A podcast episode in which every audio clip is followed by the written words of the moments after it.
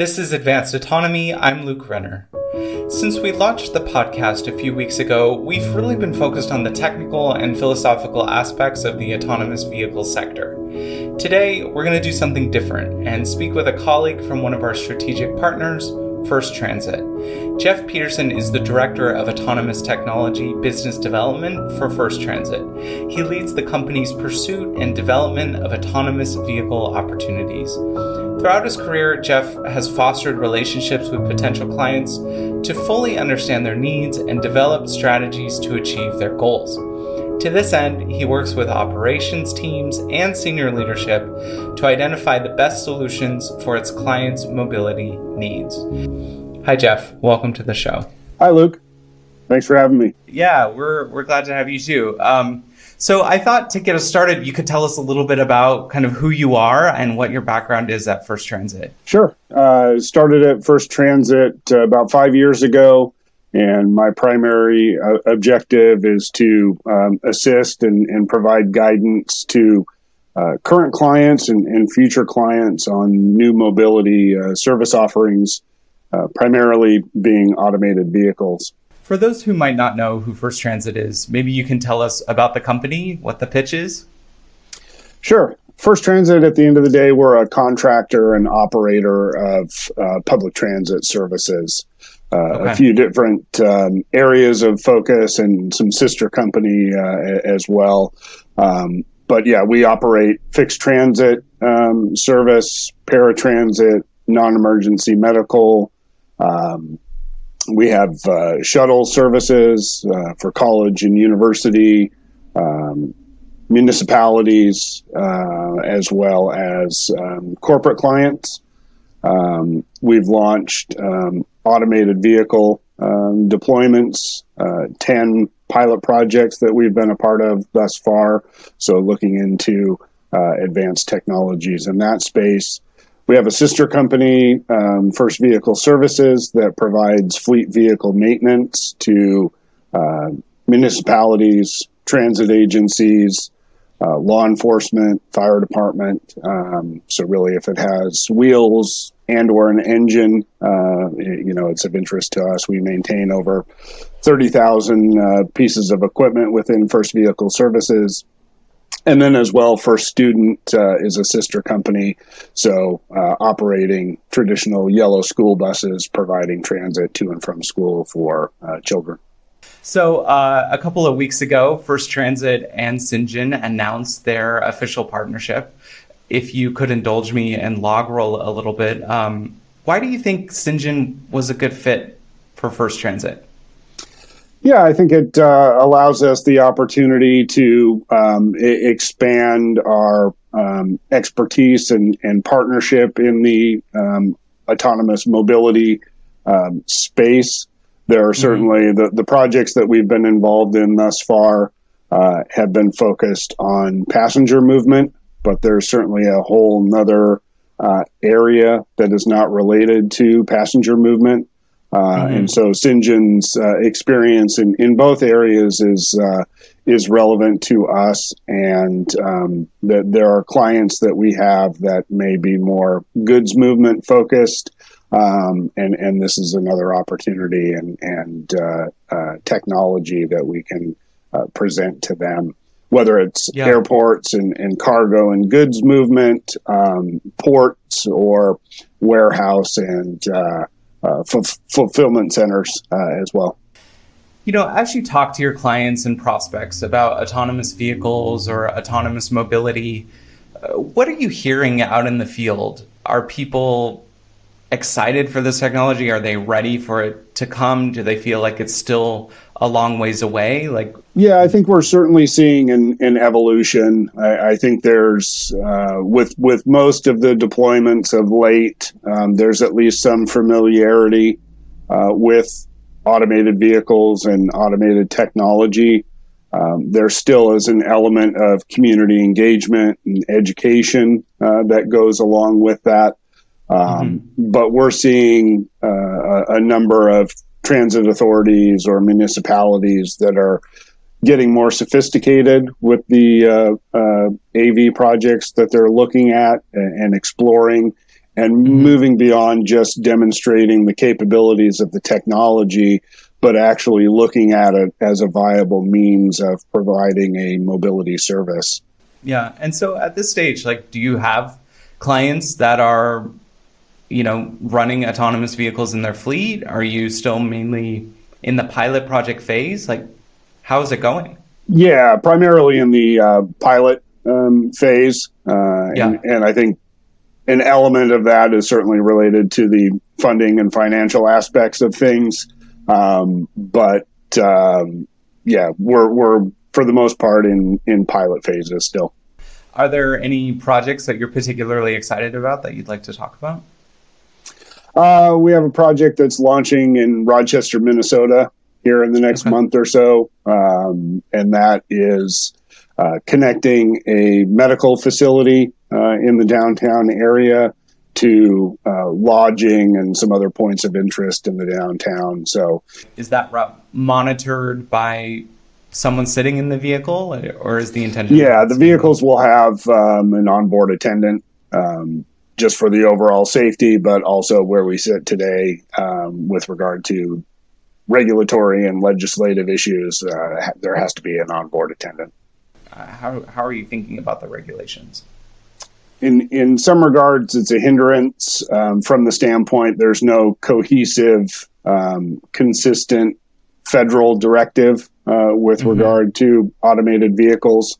Um, in some cases, that uh, uh, leads the states to make decisions that could be beneficial in the short term because they may be willing to be more aggressive or flexible with mm-hmm. uh, potential deployments. Um, I think certainly there's there's a bit of a challenge from the standpoint um, it's hard to recognize and, and, realize a return on investment uh, of an automated vehicle when there still is a driver uh, on board. So mm-hmm. that uh, you know poses another uh, element and, and challenge to things. So, with regard to the uh, Rochester, Minnesota project, are those buses operating on public streets or will they have their own dedicated routes? Yeah, they'll be operating on public routes uh, in mixed traffic. Wow. Okay. So that's a fairly advanced use case, but that's exciting. Definitely. Yep. Yep. Yeah.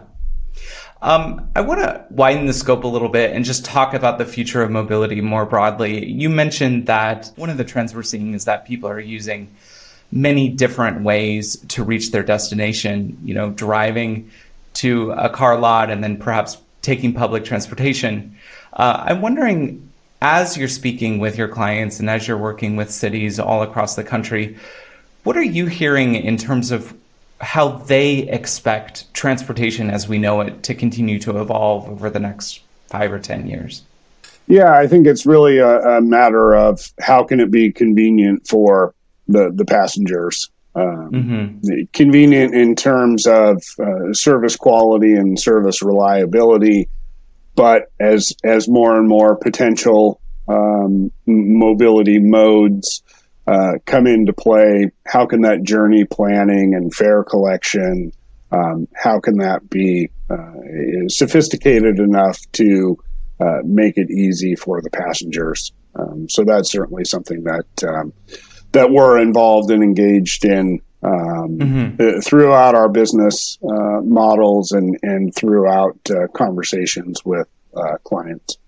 Yeah, interesting you know, one of the benefits that our customers certainly have when they use our technology is they get access to a lot of analytics and a lot of data about how their vehicles are operating in their particular domain.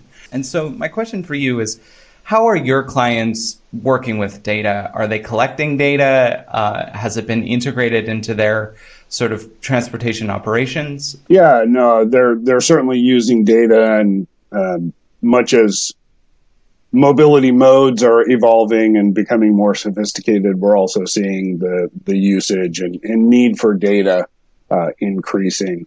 Um, I, I, think initially it's looked at for route planning and service optimization, um, okay. but there are also opportunities to leverage data for um, training efforts, um, for security uh, potential mm-hmm. um, and also to um, investigate and review incidents or or accidents uh, if mm-hmm. they occur.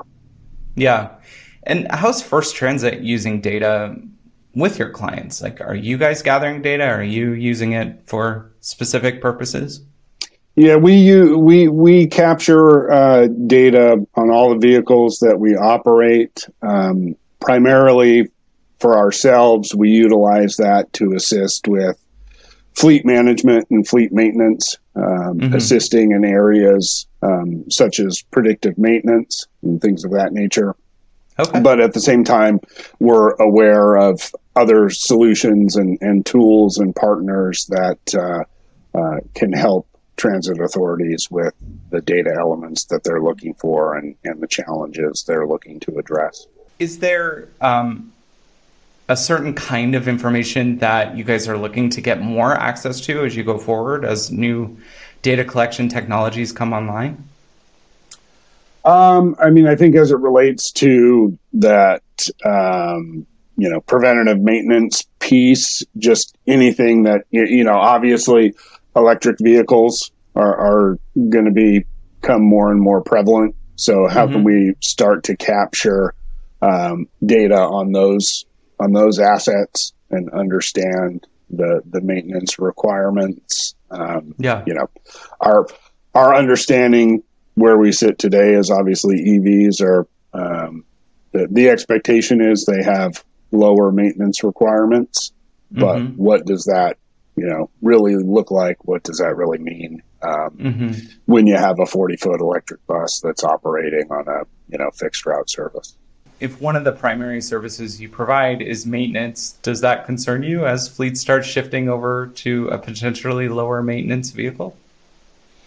Um, no, I don't think so. I mean, there's there's still going to be maintenance aspects to them. I think they're going to yeah. evolve and change. Um, it's not going to be uh, necessarily rebuilding an internal combustion engine, obviously, but uh, at some point in time, if the batteries need to be replaced, what does that process entail? You know, those aspects, uh, the the things that uh, engage with the the road, uh, wheels, traffic. You know, windshields are going to break from time to time, and uh, uh, other needs like that. So, mm-hmm. I want to shift over to safety because one of the things that I find really interesting about the transportation space is that it's actually become safer over time. And I wonder if you have any thoughts about why that is or, or how your organization has contributed to the increased safety of the people you serve. Yeah, no, certainly, and, and safety is definitely one of the core values is that uh, that First Transit uh, lives by um, and is a part of all of our operations and all of our different um, modes of transit that we're engaged in, uh, mm-hmm. from training and and uh, ongoing resources for staffing, but also as we've touched on a little bit, um, certainly as as things evolve, there are technologies that exist to aid and assist with safety, and so mm-hmm. there are different things that we're uh, deploying and or testing um, in, our different uh, operations, whether it's collision avoidance systems, emergency braking, rollover avoidance, uh, things of that nature. So um, certainly leveraging technology uh, where we can to assist our operators um, and enhance our safety overall. Yeah. How does one prevent a vehicle from rolling over? Uh, there are, yeah, it's, it's yaw avoidance, uh, and, uh, just when typically it comes into play, um, when turning, uh, around a corner. So just managing that, uh, process with speed, turning radius, braking, things of that nature. Again, providing aid and assistance to the driver. So, one of the things that's been in the headlines a lot lately is just how difficult it's been for businesses to staff up. We've been seeing this in retail, the food industry. I'm wondering if First Transit and the transportation sector more broadly are dealing with any labor shortages and whether that's creating challenges for your organization. Yeah, no, driver shortages is, is certainly something that we deal with and, and manage and, and see as a challenge, um, again, across all of our uh, lines of business, whether it's transit or, or student. Um, and, and I think, yeah, as you mentioned, that mirrors some of the challenges in other industries, long haul trucking, mm-hmm. package delivery, whatever the case may be. So it's certainly something that we, uh, we deal with and we manage in our business. So what are you doing to deal with or manage it? Yeah, I think there are certainly different recruiting efforts and and programs that uh, we're engaged in, uh, involved in. Um, technical schools as a source of candidates potentially, and then part of our interest um, in the automated vehicle space is long term. Once level five arrives, and by level five, you mean full autonomy. Yep, that that uh, that may be a means to help chip away at some of those driver shortage uh, challenges as well. Mm-hmm. Yeah. So, to your point, autonomy is definitely going to shore up some of those labor shortages, but also as that technology begins to be deployed more broadly across industry and across transportation, I think the nature of work is really going to shift. Whereas before, a driver would be primarily responsible for his or her vehicle, that role may shift to either take on a different task or perhaps manage the mobility of more than one vehicle at a time.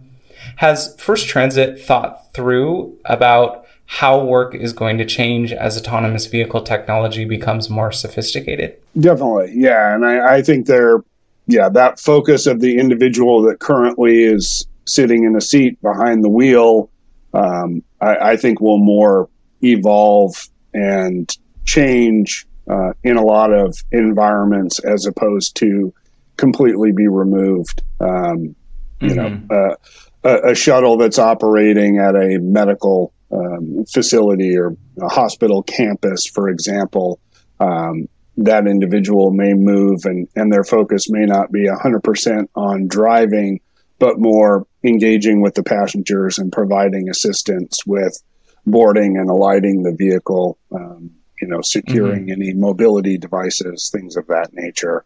Um, yeah. And then, yeah, similarly, I think for some of our, you know, think of an airport operation or a uh, university shuttle, that individual may may not be behind the wheel, but they could be managing or overseeing multiple vehicles in a teleoperations environment, mm-hmm. for example. So yeah, yeah, I think more so um, a, a re retraining and repurposing of staffing and, and what their roles look like today will will evolve and change. Do you think autonomy will lead to layoffs? Uh, no, I don't. I don't think so. I mean, again, specifically to um, the the driver role, I, I, think that you know we're we're currently at a, a scenario where uh, or a reality where uh, there are shortages uh, of drivers currently today. Um, so again, I think it's more a repurposing and repositioning of, of those staff resources and being able to to be more efficient um, with them uh, as opposed to leading the layoffs. So I want to shift to the future. How do you imagine transportation is going to look like in say five or ten years? Yeah, I mean, I guess I, I, think the biggest thing that, that we're seeing right now and, and still in the infancy to uh, to an extent is uh, a move to electrification. Okay. Um, and, and, so that's something that we're actively um, assisting and, and working to um, participate uh, with our clients on. Um, it's no small task uh, for a transit authority to acquire buses and then have the appropriate infrastructure to be able to uh, mm-hmm. maintain their their operations and their fleet um, when they convert to electric. So um, I, I, think there's still some some time before that uh, uh, gets to a point where it's several hundred buses uh, for for some of the larger uh, transit authorities. But we're we're seeing that interest level and and that desire to reduce uh, reliance on you know fossil fuels. So mm-hmm. I, I, think that's something, and and certainly in the autonomy space, EV and AV has a, a very nice synergy, uh, and I see that uh, you know continuing to to uh, play a part. How do the costs of electrification compare to just regular old vehicles? Are they quite a bit more expensive? Is it a huge financial undertaking to shift your fleet? Um, where we see it today, yeah, vehicles are, are a bit more expensive. Um, I, I, think there are some um, cost savings from the maintenance and, and upkeep side of things. Um, mm-hmm.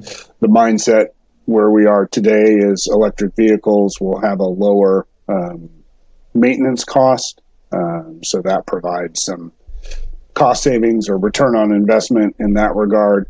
Um, mm-hmm. But I think um, similar to AV, some of the EV deployments are a handful of buses um, and and only a fraction uh, of an entire fleet. So mm-hmm. a, a, little bit more work to be done to understand the the true significance and impact um, of an entire fleet. How urgently are fleet owners making the transition to electric vehicles? You know, most city uh, municipality and or transit authority uh, across North America is looking at it and, and has an interest in it.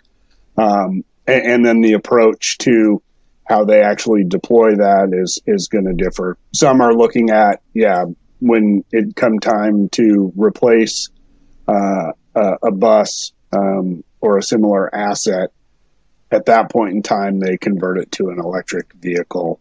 Um, so that's a part of it, and and that also provides some flexibility to um, uh, ramp up uh, the infrastructure required mm-hmm. for electric vehicles. Yeah, absolutely. I want to ask you a similar question about autonomy. Let's say the autonomous vehicle technology today was perfect and was ready for launch. How long do you think it would take before we would see this being rolled out to, say, most of the country? Is it going to take five years? Is it going to take decades? Yeah, that's a good question, and and I certainly look at things from the the public transit um, side of things, obviously. So, uh, not taking into account robo taxis and and things that um, some yeah, of those yeah. folks are doing. Um, I, I think there are some some locations and and some applications, um, in all honesty, that could be deployed right now. Um, mm-hmm. And I'm I'm thinking of uh, bus rapid transit lines, uh, for example, uh, or yeah. or at least the vast majority of a BRT route could be automated um, today. There may mm-hmm. be some points where it's relevant for the operator to uh, maintain control. Um, so I think those environments could happen sooner. And then, um, you know, still will more than likely be some time before a fixed route bus is operating fully autonomously down a city, uh, yeah. you know, street like LA or New York. Mm-hmm. Yeah, absolutely. I mean, that's exactly why we are focused on autonomy related to industrial use cases, right? The barrier to entry is much lower. These are things we can get set up right away. These are technologies that are available and safe and scalable now, which I think isn't exactly true of, you know, public transportation as it relates to autonomy. We're still a few years off. Exactly. Yeah. And, and you know, in in those environments, typically they're categorized as private roadways. Uh, mm-hmm. and have a little bit more leeway with uh, with regard to that onboard attendant um, and so right. certainly can leverage um, you know that aspect of, of things from the ROI standpoint. You know, if you're moving goods or materials around a location. Yeah, absolutely. Well, Jeff, I really appreciate this. This was interesting. Thanks for your time. No, thank you for having me. Yeah, it's been a pleasure. Uh, thoroughly enjoyed it. The Advanced Autonomy podcast is hosted and produced by Luke Renner and is brought to you by Cyngn. Cyngn's versatile autonomous transportation technology brings advanced self driving capabilities and enhanced data insights to the vehicles you already own. Learn more by visiting cyngn.com.